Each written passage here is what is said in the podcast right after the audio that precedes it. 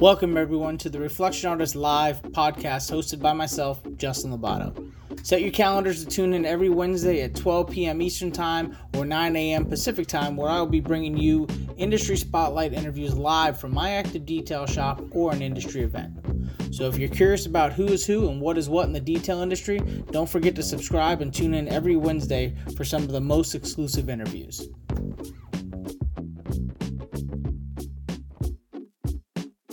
All right, so we are now live on social media. We have special guest Adam Pitali with Adam's Polishes, um, and today is Wednesday, February 10th. So it's another one of our wonderful Reflection Artist podcasts here that we have, number 15. So we're moving along, gaining numbers. We're in the double digit, so we got some traction. However, we got Adam, which everybody hopefully knows what and who Adams Polishes is. Uh, it's been in the industry, the brand itself, since the early 2000s. And then Adam himself has been in the industry for over 30 years. Uh, he was an operator for over 15 of his own business prior to creating the Adams Polish brand. However, we're going to dig into the background of, of who Adam is and everybody in the in the industry or who's watching this uh, can learn more about who he is and how he developed the brand. So, Adam, I want to thank you for being on. Thank you for being part of uh, Buff and Shine and the Reflection Artist podcast. And if you can, give us a little background on how you got started from day one at what you said nine years old, and go from there.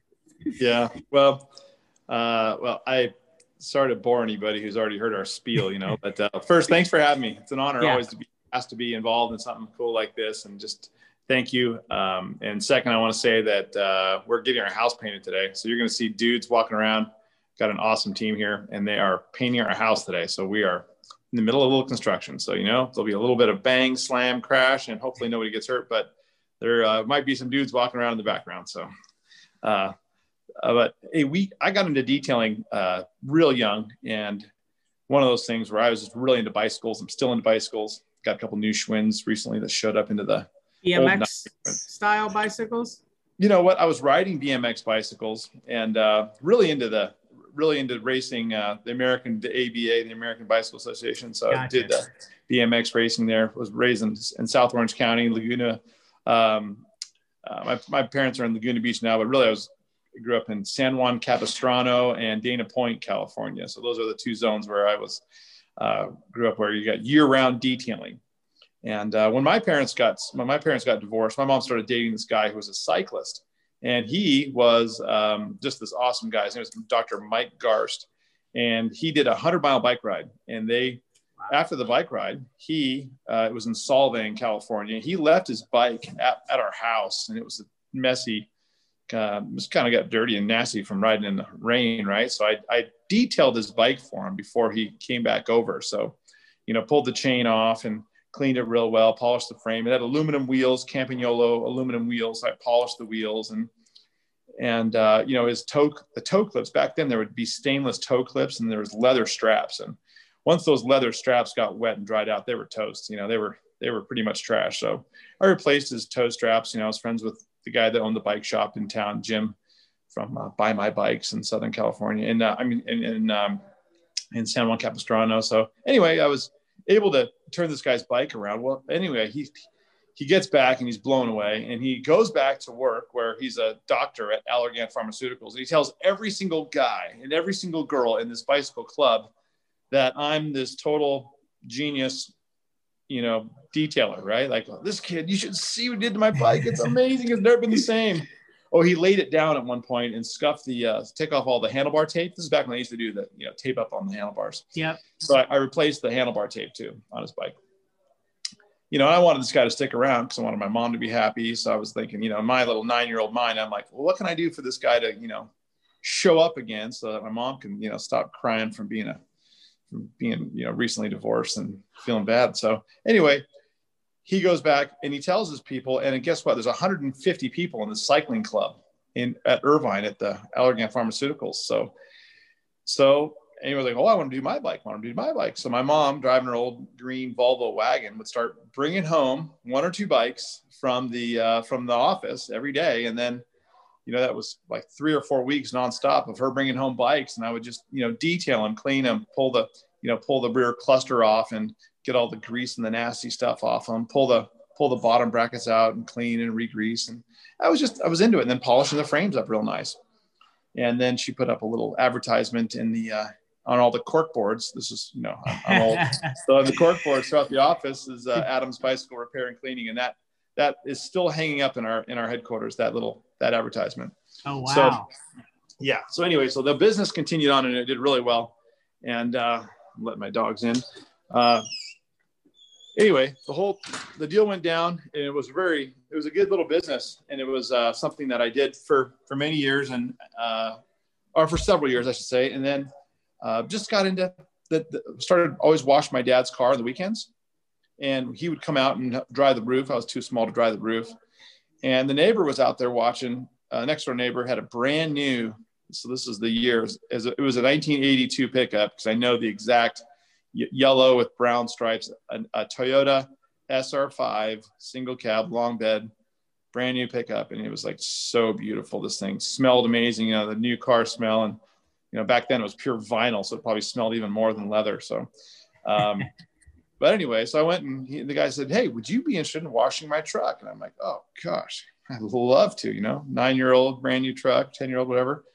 Um, and it was just it was a total honor. So I washed his truck and, and had my dad help me dry the roof. And, and, you know, the other neighbors go like, Hey, uh, would you be interested in washing my car? You know, you're, I'm sure. Yeah. So got the domino effect.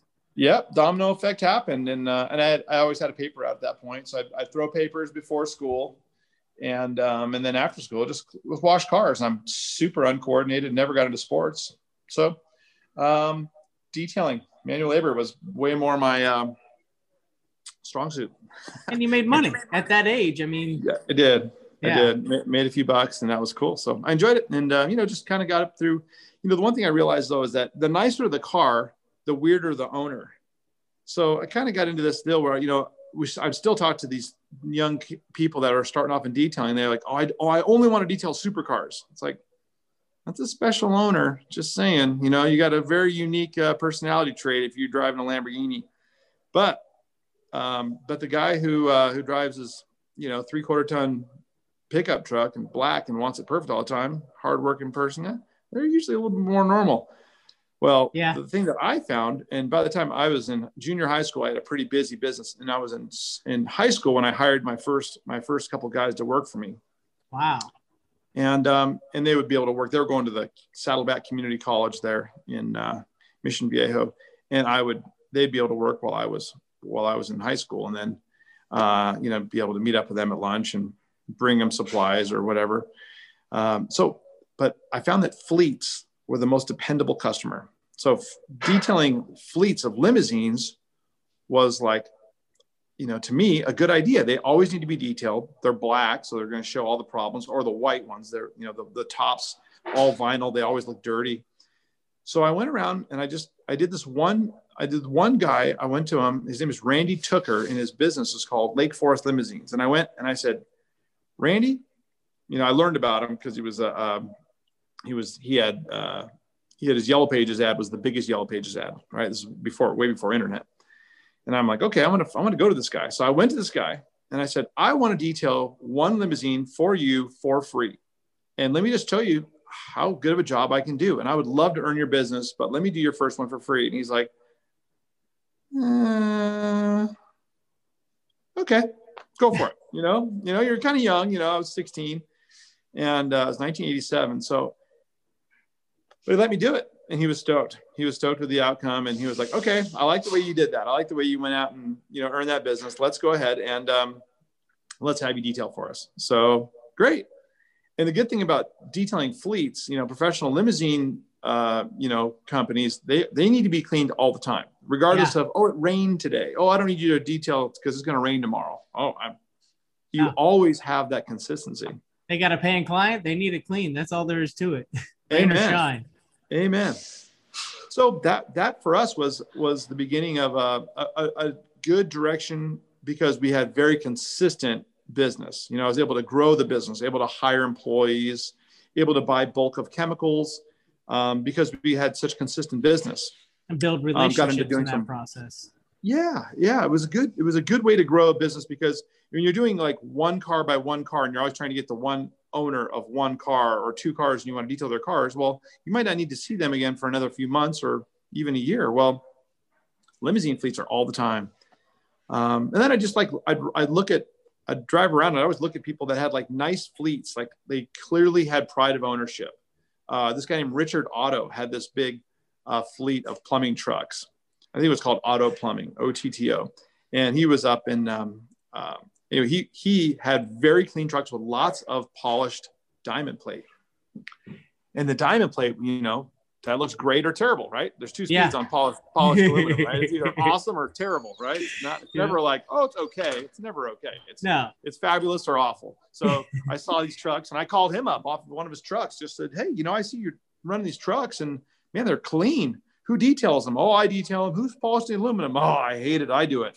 Like, well, tell you what, I would love to be your guy. I would love to detail your truck. So fleet detailing, um, was really uh, a great way to grow the business. And, uh, and I got into that early uh, through college, detailed uh, lots of, lots and lots of call. Uh, you know, I went to USC in uh, Southern California there, Los Angeles and detailed all the way through. I, I, went with a lot of rich kids. A lot of rich kids went to USC. You know, it's kind of a Did that the detailing that helped financially a lot with the college and stuff.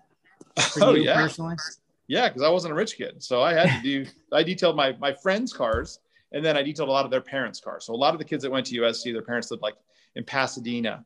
So um, uh, had a, had a lot of consistent business out of uh, my my friends. But in my my my business down, my customers down in uh, Orange County, you know, that was harder to get to. So I you know I tried to train there. They ended up hiring some in-house guys for their limousine detailing, and I ended up helping train those guys. And we eventually sold them products so they could buy it. So uh, funny, Randy Tooker, the guy that I started detailing with back in 87, he's still a huge user of our stuff and he details, he's got like uh, old, like 1930s Packards. And uh, wow. if you look him up online, it's pretty cool. He's got a lot of cool stuff, but he's using all of our stuff. So that's how we kind of handed off the detailing fleet business down there. I didn't just, you know, it was not like a business to sell or anything. It was just, you know, 12, 12 or 15 clients of that had fleets. But um, so yeah, that's that's kind of how we got into it. Just fleets, fleets, and fleets were very consistent. I like the consistency to that, and that was the beginning of our, our detailing business. Well, that too. I mean, the late '80s. That was that's you know what people see as fleets now. It's common, but in the late right. '80s, that wasn't a common approach to detailing. So that kind of probably helped evolve where we are in the industry. I mean, you added value to that by showing that there's a lot of potential in being successful with working on fleet vehicles. And with the way detailing was at the time, there's yeah. there was money to be made doing that. Now it's not as much money to be made, but there's still money there to be had in regards to how the business model is. But, but I'm sure back then was starting it that way. That was still something new to the industry. Oh, you're detailing fleets? Wow. Yeah. You know.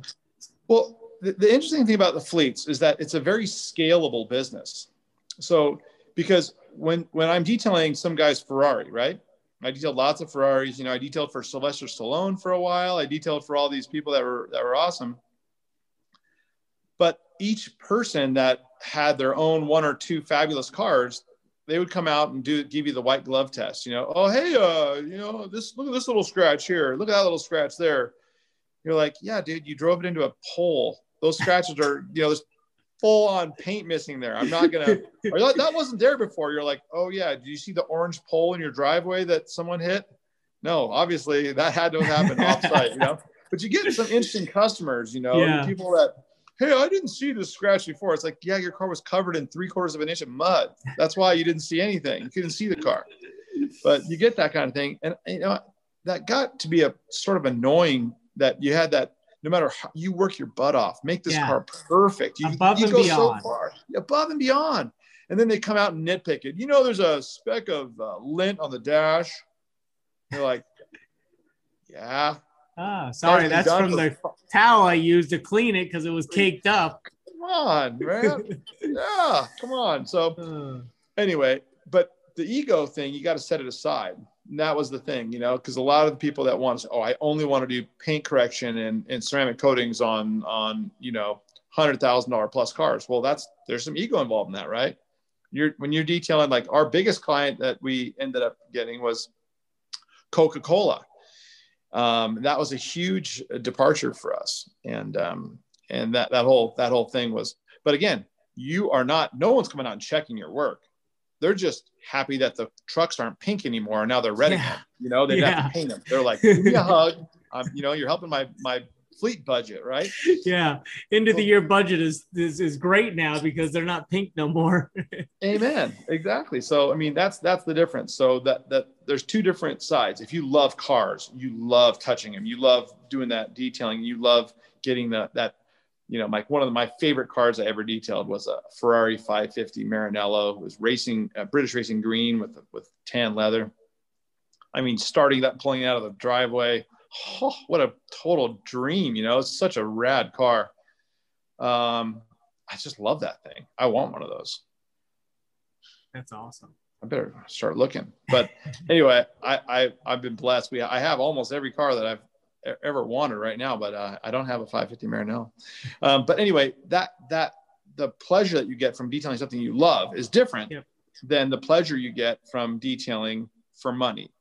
And if you're detailing for dollars and you want to maximize your revenue, and if you're not there personally, Mr. Detailer, to oversee and look at the final job, you very likely might have a dissatisfied customer. When you're detailing for dollars, detailing fleets, you know, you're you're you're not charging thousands of dollars per detail, but you're doing a ton of details, and therefore you can hire a team and get them to do a 90% job all day long, which is better than the average that they get it from the from the, the flunkies who do 40%. So you get your guys to do 90% consistent. That's pretty awesome for a fleet job. And this way you can scale the business. And that's the yep. difference of a scalable business versus a you have to personally touch and finalize every single vehicle you touched because the the outer edge of the driver's rear view mirror is always missed and you're going to be the guy to touch it. And no matter how much you train your guys they'll forget that. They'll forget the you know, the front of the door jamb and blasting off just the, the grease and crud off of the door hinges. Like these are things that drove me crazy when i was trying to get guys to see that. But you're either a detailer and you see that stuff and you're the perfectionist or you're the detailer who can teach that. But then as soon as you teach your guys, the problem is that person doesn't need to work for you anymore. Yeah. That person they... can, they're on their own detailer. Yeah. Why do they need you anymore? They know how to do a perfect job. They'll get all the business they want. You know, the average lifespan of a detailer is probably, I don't know, six months you know your average in business and you come and you go you know and yeah. And so the guys that that that really shine that really know how to do it and take care of their customers and do a great job they're the ones that are the, are the but you hear so many stories of people that got a shoddy job out of a fly-by-night detailer you know i'm a detailer why? Well you went to home depot you bought yourself a Ridgid vacuum and a porter cable polisher and now you're a detailer. It's like okay you're a detailer. And then you're and then of course no one rehires you because you don't do a great job. You just, you know, you yeah. got to be in it for a while and really, you know, fine tune your craft. Um, but anyway, so my point, uh, if there's a point, is that detailing for dollars, sometimes you swallow your pride and you don't always detail the most juicy, fabulous, wonderful Ferrari 550 Maranello. Sometimes you're you're detailing a Prius. Yeah, Prius. Mom, you know, I hate doing. But it pays the bills, right? They pay. They pay. Yeah but fleets fleets really fleets if you can if you can think of a fleet business that you can really do great on. Like up here where we are we're in eagle idaho. We got the amazon vans. They're all gray right? Sprinters and transit vans and stuff. I want that account. They're yeah. dirty yeah. know? yeah even basic cleanup is still good because then it's it's a numbers game. You're getting quantity and you can do a 90% job. But and then to your point with speaking of that 90% i mean that's the thing is you know, your 100% as a business owner is not the employee's 100%. Their perspective 100% is always different than your perspective of 100%. And it's always going to be that way. But again, like you said, if you could get them to, you know, to activate that part of the brain that gets them a consistent 90% across the board so everybody's on the same page, that's when things flow a lot better and it's more autopilot for knowing that the standard operating procedure is going to be played out and executed the right way because you got everybody on the same level to where yes you understand your 100% is not theirs and vice versa but at least you're able to get them to where everything is above average from the other guy that they could be bringing the vehicle to. Yes. You're you're dead on man. That's exactly right. It's hard. I would say one of the hardest things in detailing is, uh, you know, one is getting new business, getting great yeah. customers.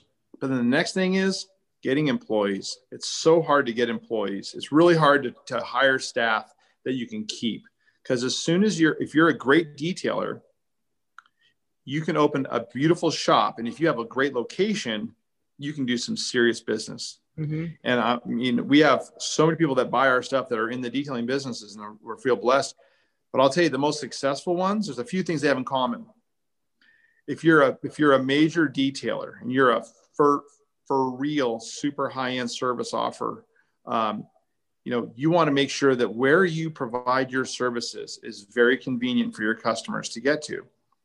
So as you're thinking about opening a location, because a location is what makes you different from anybody who does mobile detailing. You know, you can you train your guys, they're amazing, they're so good, and then they're gone, right? They're they're yeah. off doing their own stuff. But if you have a location, a fabulous location, um, that sets you apart because now you're offering a service that not just anybody can give. And one of the things that um, that I really value is a service provider who's near an airport.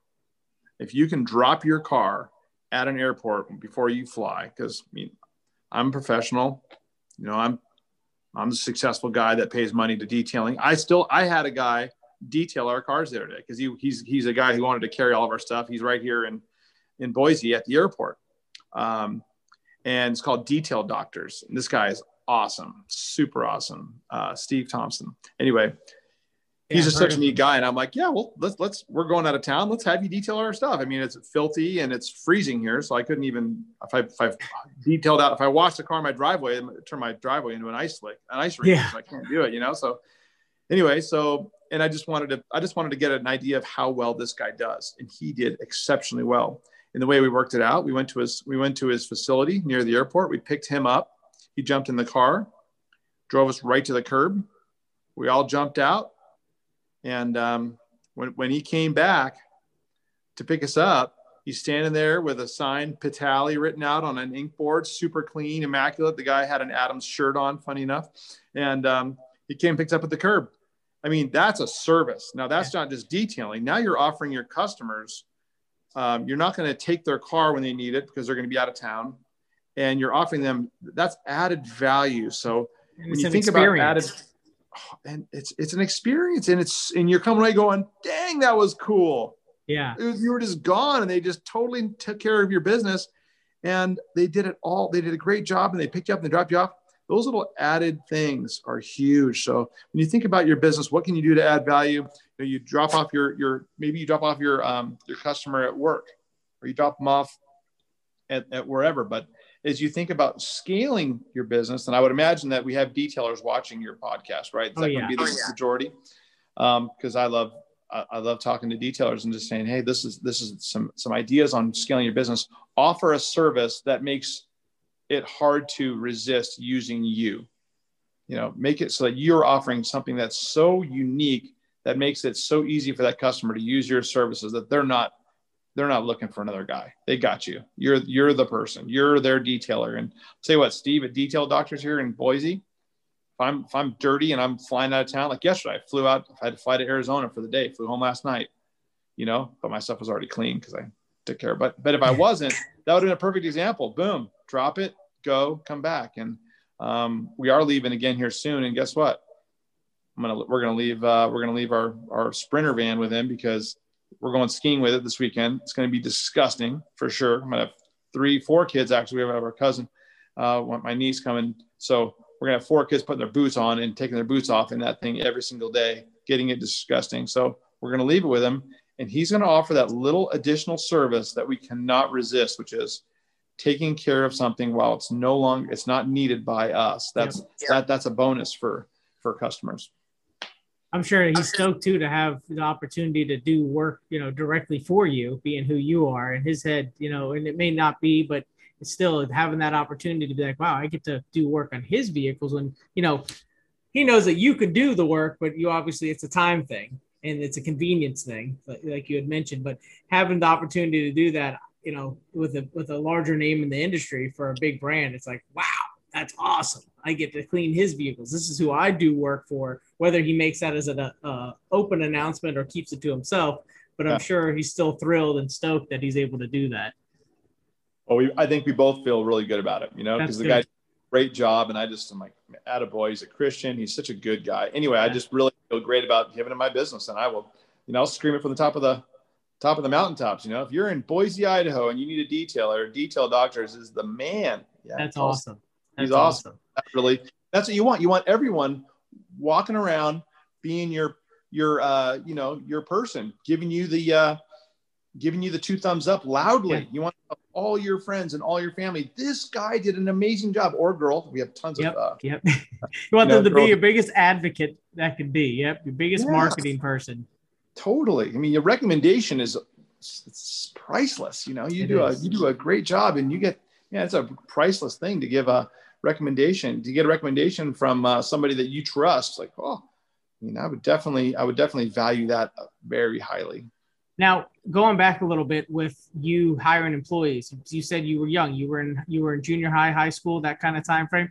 How was that with you being young? Because I know a lot of guys now that are getting into detailing are younger. They're probably late teens, early 20s for the most part that are starting their very first business. But hiring and hiring someone, you know, at that point, you're probably hiring people that are older than you, or maybe in your case, you were hiring the same age. But how did that work out with you being the boss at such a young age?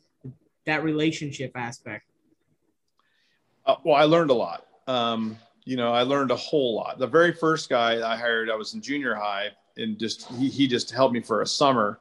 His name is John Hodge. He's still a friend of mine today. He had a red Volkswagen Bug, and uh, you know he was always he would drive around the neighborhood and drive by my place and see that I always had another neighbor's car in my driveway cleaning it. He stopped by one day, "What are you doing here?" And I'm like, "I'm detailing." And he helped me, and I said, "Hey, let's let's detail your bug." So we detailed out his bug, and we met. He was 16, I was, I don't know, 13, I think, or or 14. Well, we he ended up helping me. We ended up throwing the vacuum in the front of the in the front of the of the of the bug and put some stuff in the back, and we went and did, did a few de- uh, my first mobile details. People that weren't close by that wanted their stuff detailed, and I think it's one of those things where as you as you enter into these relationships with anybody, whether it's a you know if you're teaching them, you're teaching somebody, they're going to listen to you, and it's the more you talk and you show them, you're always showing, right? You so the, I always say you can't talk about detailing. You got to show it. You got to show. Listen, this is how you wipe. Oh, I lost you for a minute there, Adam. Um, there you are. You're back. Okay, I'm back. Um, anyway, so I think that you are a credible person of legitimacy if you teach people, you know, and as you teach, you teach somebody something and they're like, that worked. Hey, that was a good idea. That was that was a really better way to clean a wheel, or that was a better way to knock knock polishing compound off or, or, or remove wax or whatever you earn you you become a credible person. You become a, a source of information that people are going to say, wow, that guy's pretty bright. And I think just like anything, any, any boss you have, have you ever had a boss that just sucks? Somebody who is a jerk that shouldn't have gotten that role, but they, they worked their way up through some kind of a, yeah, crazy, some way, shape, uh, or form. It was given to them basically. yeah. Yeah. The wrong person became your boss. And you're like, you should not be my boss. I don't respect you. I don't want to work for you. I think a lot of detailers right now, if you're looking at me and you're like, yeah, that's why I'm detailing now because I was sick and tired of my boss. Like, amen. If you are a boss that is respected and you are a boss that always educates your team and takes care of your team, and like I always buy everyone lunch, no matter what. You know, I love buying my staff lunch um, we're doing a remodel on a house right now in Arizona, and, and I went out there yesterday and met with the whole crew that's out there remodeling it, and I bought them all lunch. They're like, "Thank you, that was really nice. You know, thank you, that's so nice." And uh, went around and looked at a few things and said, "You know, maybe something like this we could change, something like that." And they're like, "You know, okay."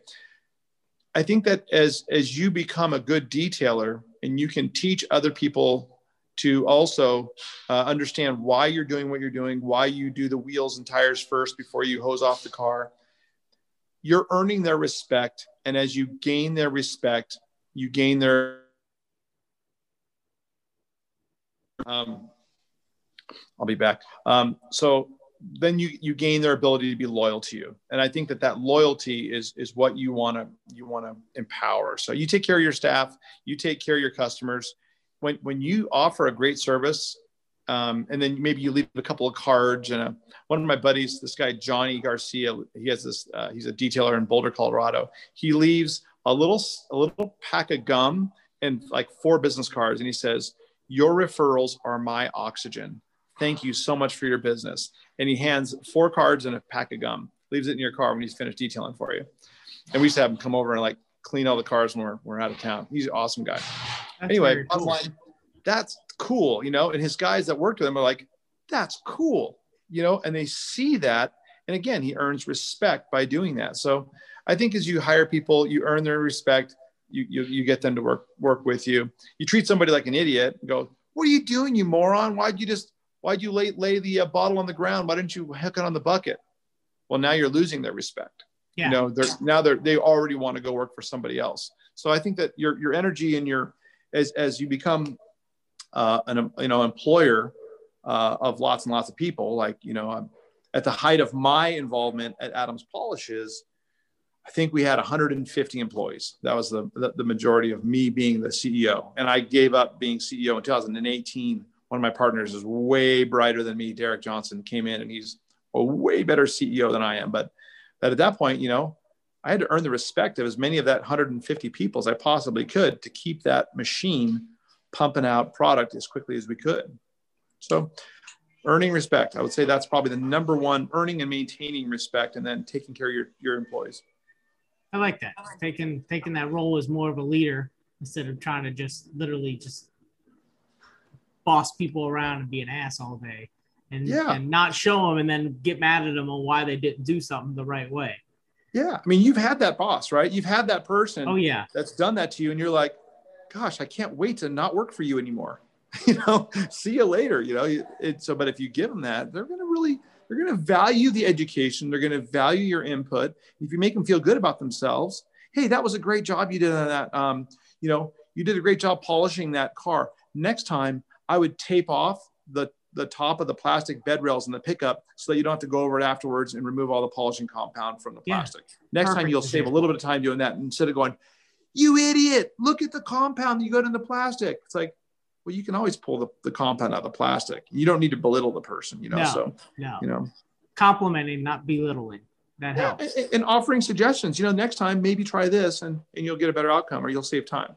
I love it. I agree. Yeah. Now you had mentioned, you know, with with your role as CEO of Adams Polishes, how did all that develop? I mean, you go from, you know, with all the detailing and, and gaining of clientele, where at this point did you transition into the brand of Adams Polishes and how did that take off? So that was um that was God. And that was flat out that was that was the good Lord being good to uh, me. I feel blessed. So that was lucky, fortunate. When I was a little kid, growing up in Southern Cal, in uh, in where I was in uh, Dana Point, uh, my mom. So my mom was in San Juan Capistrano. My dad was in Dana Point. When I say the both, the reason I'm saying the both is because I went back and forth between mom's house, dad's house, back and forth. Right, uh, as you as your parents get divorced, you know the deal. Yeah, so I've been down that road with my teenage years as well. Yeah, yeah, it's a drag, but you just do it. Um, so anyway, there was a dealership in uh, a Porsche Volkswagen dealership in in San Juan Capistrano called Bill Yates Porsche might have been just Porsche or Porsche Audi. Maybe it was Porsche Audi then.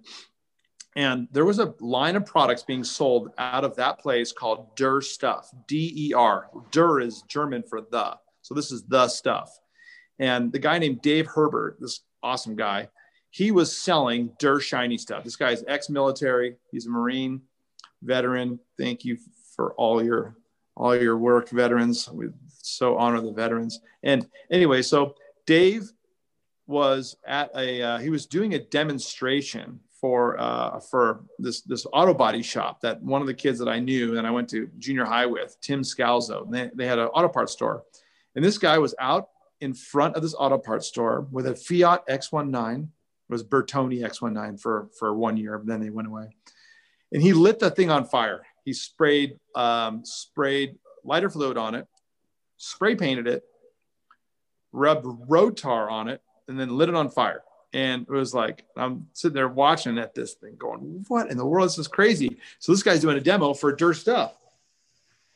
Well, anyway, I start you. Uh, so I meet this guy, Dave. He's the quirkiest, craziest guy. He's awesome. We're still friends today, by the way.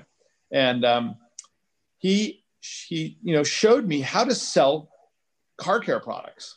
Right? He showed me how to how would you sell car wax when people are all just buying Meguiar's or Mother's or Turtle Wax from the auto parts store? Why would you buy this stuff? And this guy Dave, Dur Dave, they called him right. We call him Dur Dave. Dur Dave would t- would say, "This is why you want to use this. This is an acrylic. This is not a synthetic. This is this is not a um, this is not a carnauba. This is a synthetic. It's going to last way longer than a carnauba." And he'd go through, you know, four products. He'd do the demonstration, and he'd sell you this four bottle box. You know, their vinyl stuff, their shiny stuff, their real stuff, and their wash stuff was the first four products. So soap, you know, vinyl, vinyl tires, and everything else. A polish, and then a, like a glaze, which is very similar to our brilliant glaze today. This guy would tell us t- teach me how to sell the stuff. And then i started using it. I used it detailing the bicycles. I'd use it detailing the cars and i would buy this stuff and i could ride my bike to the porsche dealership because it was right at the bottom of my hill. So it was easier to get to the porsche dealership than it was to go to like you know an, uh, an auto parts store. It was closer. So i'd be able to buy this stuff at the porsche dealership met Dur Dave after I, I used stuff forever all the way through high school through through college after college i tried to sell real estate and i'll tell you what See this guy right here? Not a real estate salesman. I learned I do not cold call well, and I'm not into selling you know, commercial real estate. I tried to work for this big commercial real estate company, and I just I was bad. I'm bad at it. I'm not into it. I'm bad at taking. I'm not, and I've never worked for anyone in my life except for this one time I was an assistant to these. Can I say the word douchebag? Douche, they were douchebag brokers. These guys were like, you know, they would totally do super unscrupulous things to get deals done. And um, I wasn't even a super major believer at that point as I am today. But I'll tell you, I was even then going, man, that is shady. That is a shady thing you're doing there. Damn. But I worked for these guys. I saw how shady the business was, and I'm, I was over it. But I did detail all their cars, I detailed everyone's car in the office. So that was the only, you know, silver lining. it was the only win. Right? Yeah, right. It's a win-win. Oh, yeah, you got me on payroll, but by the way, we also got to do your car, so I need you to cut yeah. me a check for this as well. Amen. And I, and they didn't give me payroll, so this was a draw. So ah. basically, you're, as, a, as an associate, you start you start off and you are not paid. You are you get a draw against future commissions when you're ah. starting. So no payroll. So yeah, detailing was the only way I could make money. After I did that for like a year and a half, I, I was like, I'm done. I'm done with this. I went to the Orange County Swap Meet in Costa Mesa, California, and uh, I talked to Dirt Dave, and I said, Dave, I'm going to go set up a table, and I'm going to sell Dirt stuff because you need to get the word out of this stuff. This is still uh, this is 99, early 2000, before um, the internet. There was no e-commerce then. You know, no one was buying anything online. Nope.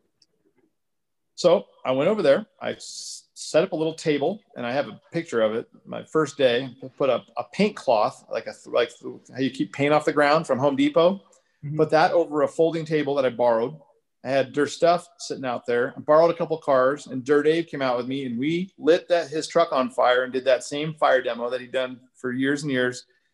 And uh, and we started selling Dur shiny stuff and dirt and we started selling a lot of it. And the, and the booth got bigger and bigger and bigger. And I started putting everything together in detail kits. And no one had done that. No one had done detailed kits. And basically, so you buy a bottle of wax. Oh, it's good wax. Well, it can be, or it can suck because you used a t-shirt to apply it and you used a cotton towel to remove it. And you're like, that's not that good of wax.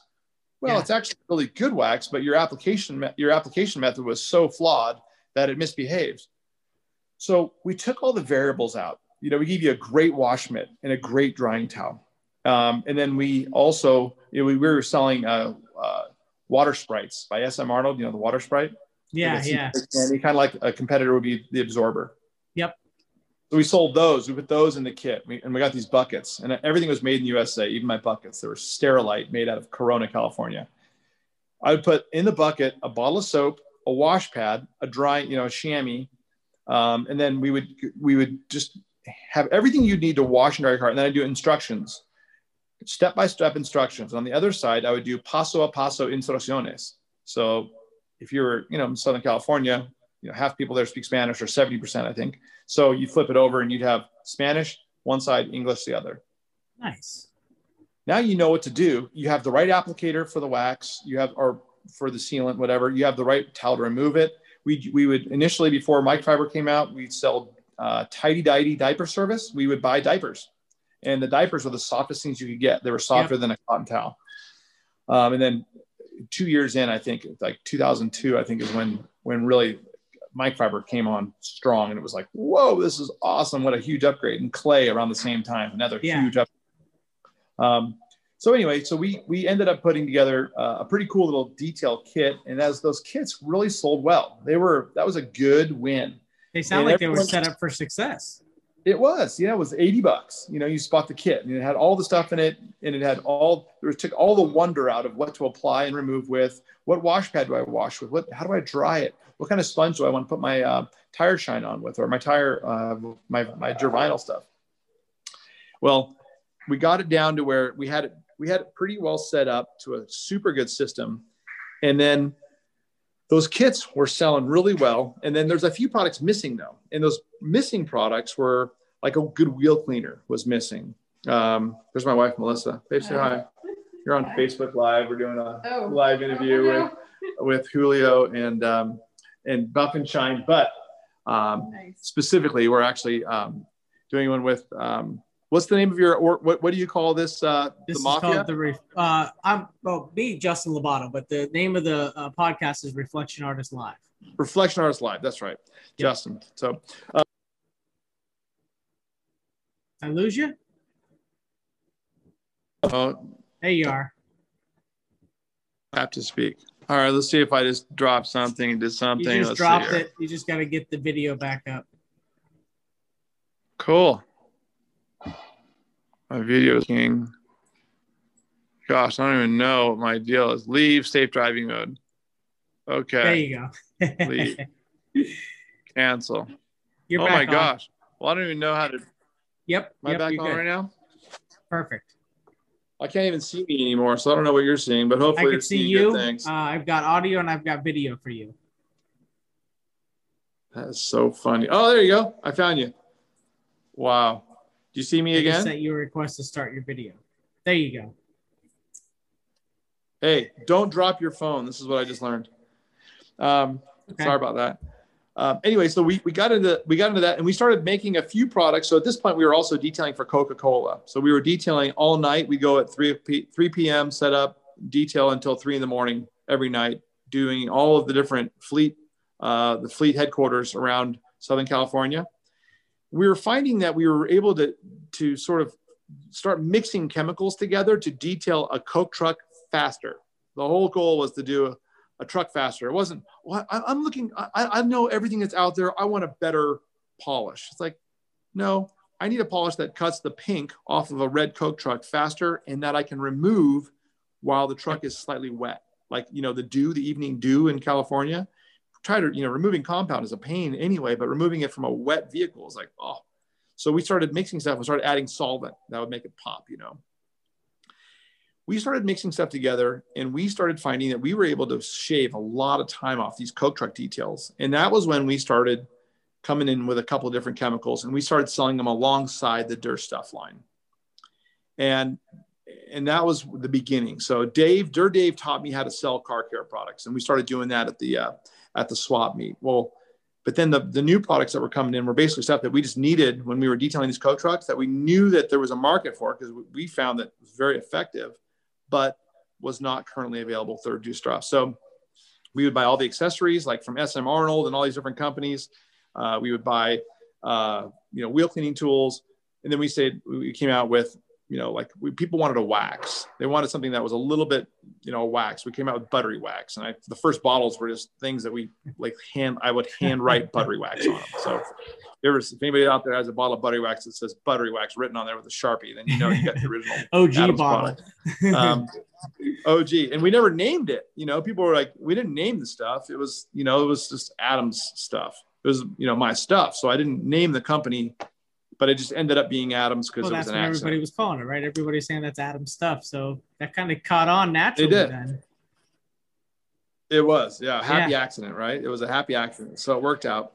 Well, we, we ended up with a pretty good uh, couple couple good products, and then um, the DurStuff the Durr stuff ended up being per the, the whole company. Uh, so old man Bill Yates from the from the Porsche dealership ended up being a partner with Durr Dave. And then old man Yates passed away and all of his stuff was sold at like an auction. It was a weird thing. So somehow it was a it was a sale and this guy who owned wheel and tire shop in Costa Mesa bought it.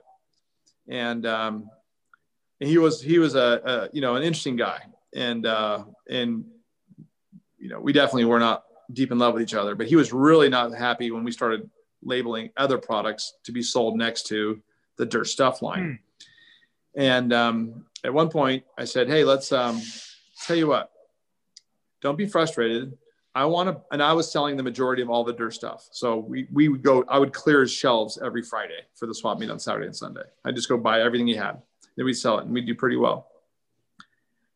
They they ended up, I said, listen, why don't we buy your business? And my dad at that point, his business had failed and he came back. So he was doing pretty good at that point. He said, Hey, if you can, why don't you offer to buy the business? I'll loan you some of the money to buy it. And, and this way you can buy them and, and move on. I'm like, thank you, dad. Awesome.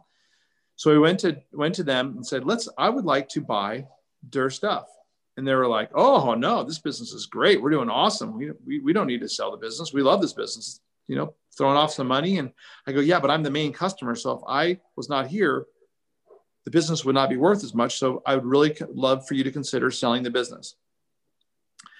And they and uh, he, the the the, ma- the majority owner, not Dave, but the, the majority owner dude, said no. You know, hard stop. And I'm like, okay, so boom, it was on. Started started making more and more products, and then one day I'll never forget it. I went to go pick up my weekly supply. You know, Fridays I roll through and load up all the product I could.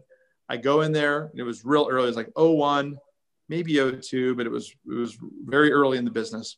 I went there to get my stuff, and uh, and Durr Dave was the guy selling the stuff, and he worked for this guy now, the founder of the company, worked for the guy who ended up owning the majority. He said, "You can't have it."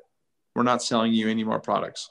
Wow. I, I was like, why? He goes, well, you, you're making your own stuff now. You don't need us anymore. Why don't you go ahead and just go make this stuff too?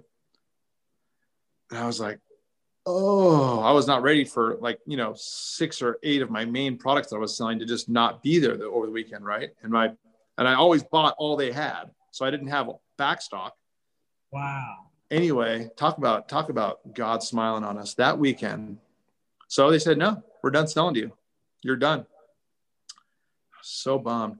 That weekend, it rained both days nonstop, and the and the and the swap meet didn't even open. So the next week, I hustled and hustled. I went to I knew the manufacturer was mostly granitized. Granitized products was located in Santa Fe Springs uh, yeah. at that point. And I went to Granitize and I'm like, hey, I need this stuff. And they had some stuff available and not other stuff. And I went to 3D Tunch, you know, and um, talked to Tunch and, and, and got that stuff. And man, I, I went and got labels. We were mostly hand cutting labels and applying them to bottles at that point. And if you, if you look at our history, I can show you some crazy looking, really poorly cut out labels, but we were doing it like that. And, and that week, man, I was able to replace all those products with all Adams stuff. And uh, that was the beginning of it. So that's, that was really how it switched from Durr stuff to Adams. It was Durr, Durr stuff and then Durr stuff and Adams, and then one day, you know, turned us off, and then and then of and then Durr stuff, um, and you know, ended up going away. They, uh, they, after I stopped selling it, they just they didn't stay in business. How much but, how uh, much longer after they declined you did they stay in business? I mean, you're the biggest was, account. I don't think it was very long. Yeah, they because I looked them up, you know, shortly after, and they just they evaporated almost immediately afterwards. I could ask wow. Durr Dave Dave's still a dear friend. He came out and visited me with his wife in Colorado in uh, Idaho rather recently. So yeah, no, it was it was quick. It was quick, yeah, soon after that. That, that guy was flopped. shooting himself in the foot. Like, damn, we should have sold it while we had the opportunity. I think it was a. I think there was an ego thing uh, component there that was pretty pretty. Yeah. The the part that couldn't get over it. But yeah. you know, such is life. But anyways, that was how Adams got going, and then uh, we took on. So I grew it, grew the business, worked. We worked our butt off and uh, I lived in my warehouse for the first three years. Lived in a little warehouse in Redondo Beach, right on the railroad tracks. Uh, my my customer, I was talking about, remember the plumbing guy, Richard yeah. Otto. He ended up trading me for detailing. He put a shower in my in my unit so that I could shower in there. And uh, you know, he detailed all weekend, detailed all night, every night, doing Coke trucks, and then weekends we went and sold sold at swap meet, and then started doing other car shows, and um, kept growing it. Moved the moved into a little bit bigger building in uh, Torrance, and and was there for for uh, from 2003 through 2009.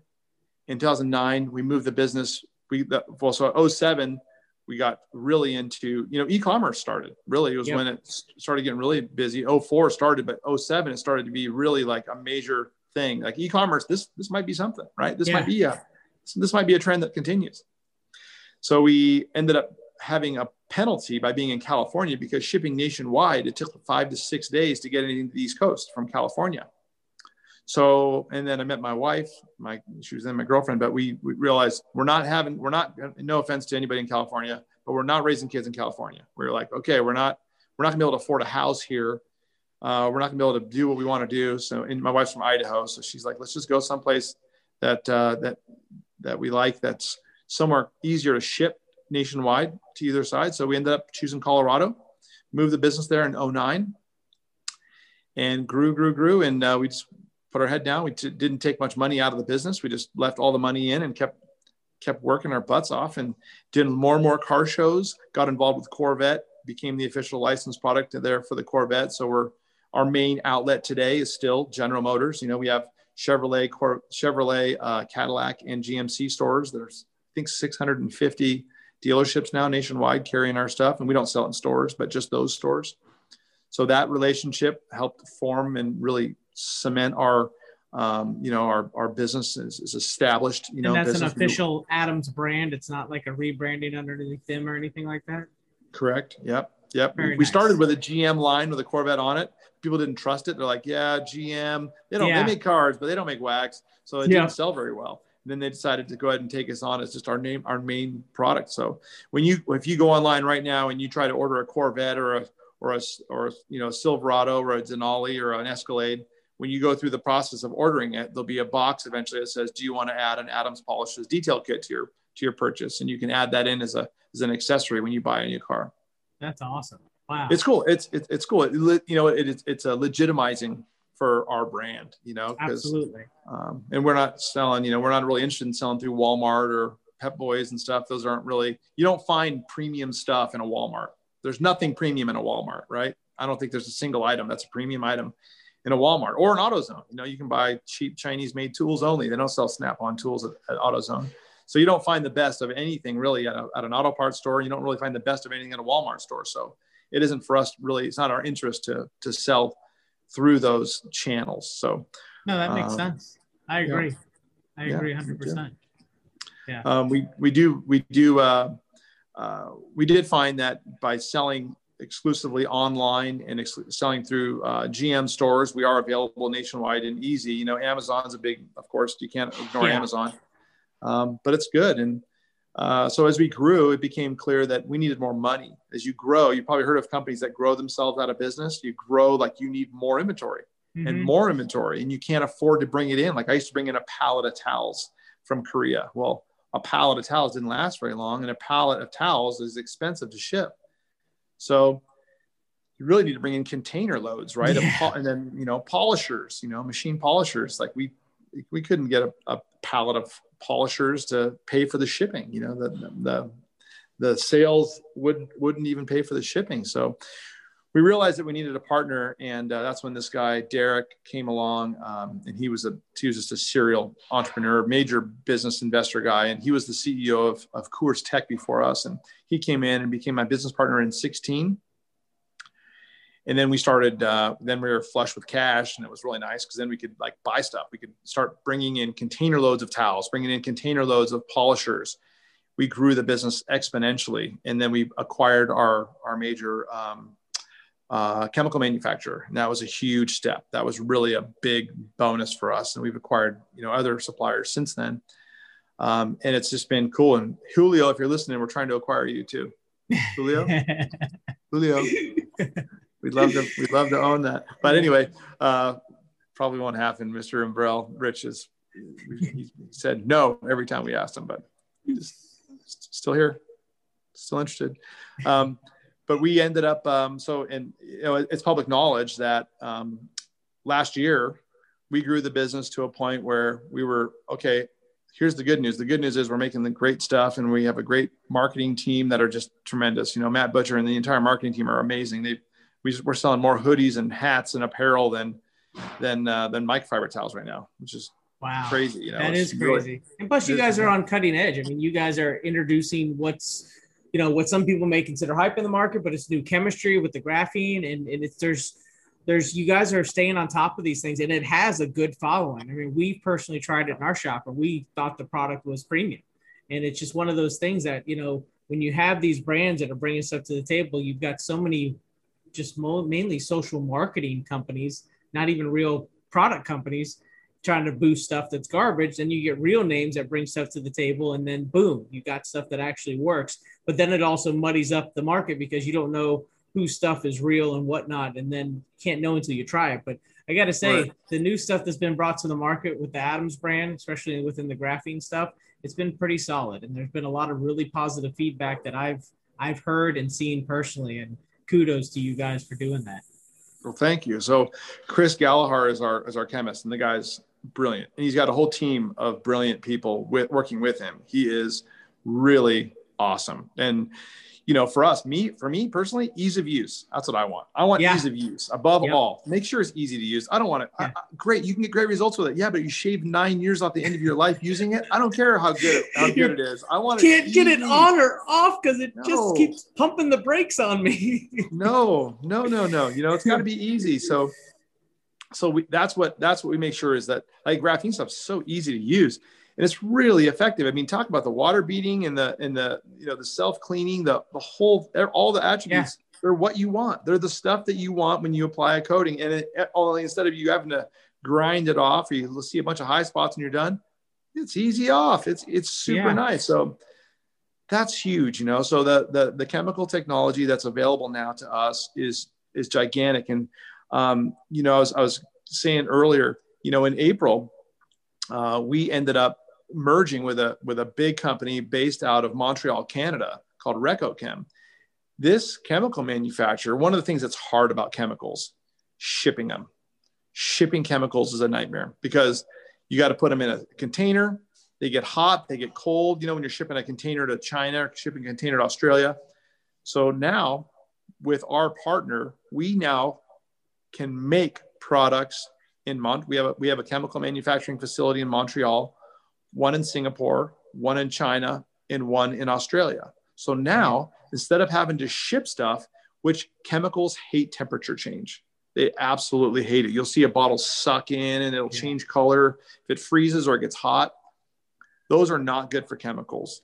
So you know, spending a week or two weeks in a container ship going across the going across the the, the world is not good for chemicals. Yeah. So we've now got this partnership that's just awesome, and we've got this team of chemists that is huge and fantastic. And now uh, we're able to have presence, you know, global presence with um, with the chemicals not being, you know, after a road trip being so so. You know, like the, the really the uh, the, graphenes, all ceramics don't like, really don't like uh, the, the changes of um, uh, temperature. So that's a pretty cool thing that we've got that partnership now and we're able to make stuff in all these different places. And, uh, and we're still, we're still just in a, we're very acquisitive as a company, you know, we're, we're looking to add new companies to our, uh, our, you know, under our umbrella so that we have just you know one plus one equals three anytime we can bring in a new technology to add value to the whole experience that you have with adams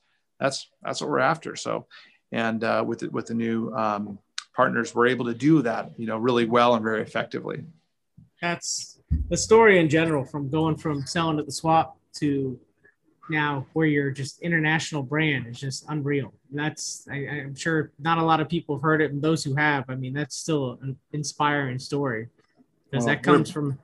Go ahead. Well, we're blessed. It's a yeah. blessing. It's totally. I mean, it's like, oh yeah, I just worked hard and everything's worked out for me because I'm great.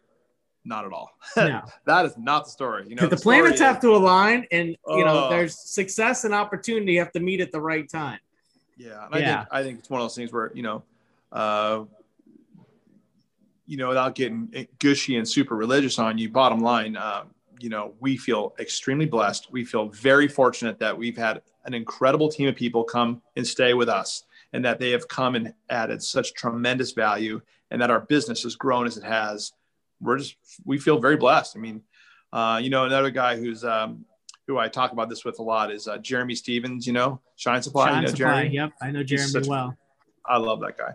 Um, anyway, we talk about that, and he's just like, I can't believe I'm, my business is this big, Adam. I'm like, I know, buddy. I feel the same way. I can't believe my business is this big. He's like, what am I going to do? I'm like, you're going to pray and keep keep your head down and treat your people great and treat keep treat your customers great. It's going to work out. He's like, really? Like, yeah. He's like, thank you. you got it, man. He's such a super good guy, and uh, he that's is. Just, that's just one of those. That's that's one of those things. Hey, just keep doing what you're doing, and you, obviously it got you here. It's going to get you there. So we hope that we, you know, as we've we we have bigger we have big partners now, and we offer way more than we ever have.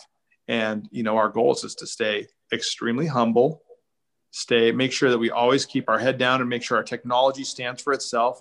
You know, there's a lot of companies out there that say, oh, you know, I'm I'm this brand or that brand, but really they're just having some chemical manufacturer make it and slap the label on it. We do that for a ton of people too. Most brands, most of the premium brands that you're aware of right now, you know, we have a we, we probably have a little something to do with some of the technology that they're putting in the bottle. And we're super, super honored to be that person. I was that guy for, you know, from 2000 until 2018 when we acquired our chemical manufacturer. So I can't sit there and go, oh, they're just using it, just having someone manufacture their stuff and slap a label on it. Dude, who do you think I am? Absolutely, we were doing that. You know, we were working with the chemists, come up with the technology, and then sell it. Um, you know, we we're very grateful to be that person now and to be that organization helping um, helping the overall industry stay great. You know, as DIY increases, like our sales have gone through the roof but then are the companies that we that we also blend for other brands their business has gone through the roof. So i think That's that awesome. you know people a lot of people work from home now and instead of that that commute time now they can just hang out and do a little detail on them on their cars.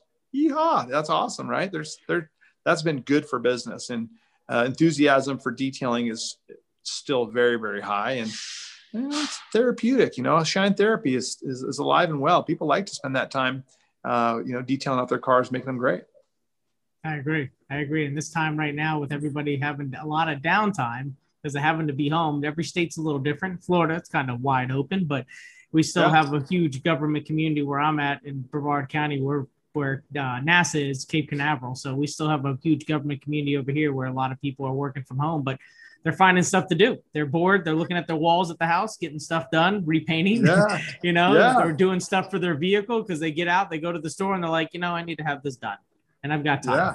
So they're they're finding ways to do it. Um, we are getting close to to finalizing the time in regards to the podcast, but there's one personal question I got to ask, and you had mentioned that you had detailed for Stallone. So being a big fan of of of him and all of his movies and his career, at, when you were detailing for him, what time frame was that with his movie career? where was he with the with everything?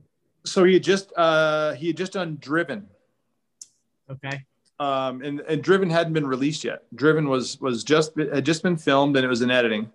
So he had a CLK 55 race car, Mercedes race car that I detailed regularly, full cage, crazy. He started up, sounded like a sounded like a uh, like remember the old uh, jet boats, the old uh, you know 454 engine hanging up oh, out of it, yeah, full, yeah, like just blah blah blah blah blah yep. blah. Loud, like, obnoxious. Like you a, feel it right here oh, dude, it was a Mercedes. And he pushes the button, you're like, whoa. And uh, he's, you know, he's married to Jennifer Flavin, and she drove a, uh, she just drove a, a Lexus, uh, you know, Land Cruiser, the LX 470. So that was brand new then. So it was probably, I think it was 2000. I think, I think, you know, look it up and you'll tell me when Driven was was released, but it was, you know, probably the year before it was released.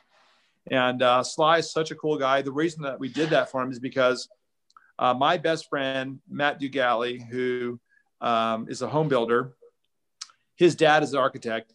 Matt was working for his dad at that point. He since went out and did his own thing. Him and his business partner, um, Mauricio Oberfeld, founded Dugali Oberfeld, and now they build their own houses. But um, I got these big clients through Matt because Matt Matt's dad built Sly's house. Nice. So that's how I was like, oh hey, you know, Sly, I see your cars are looking kind of crappy. I'll tell you a funny story about Sly. Sly, he mostly drove a 560 um, it was an S500.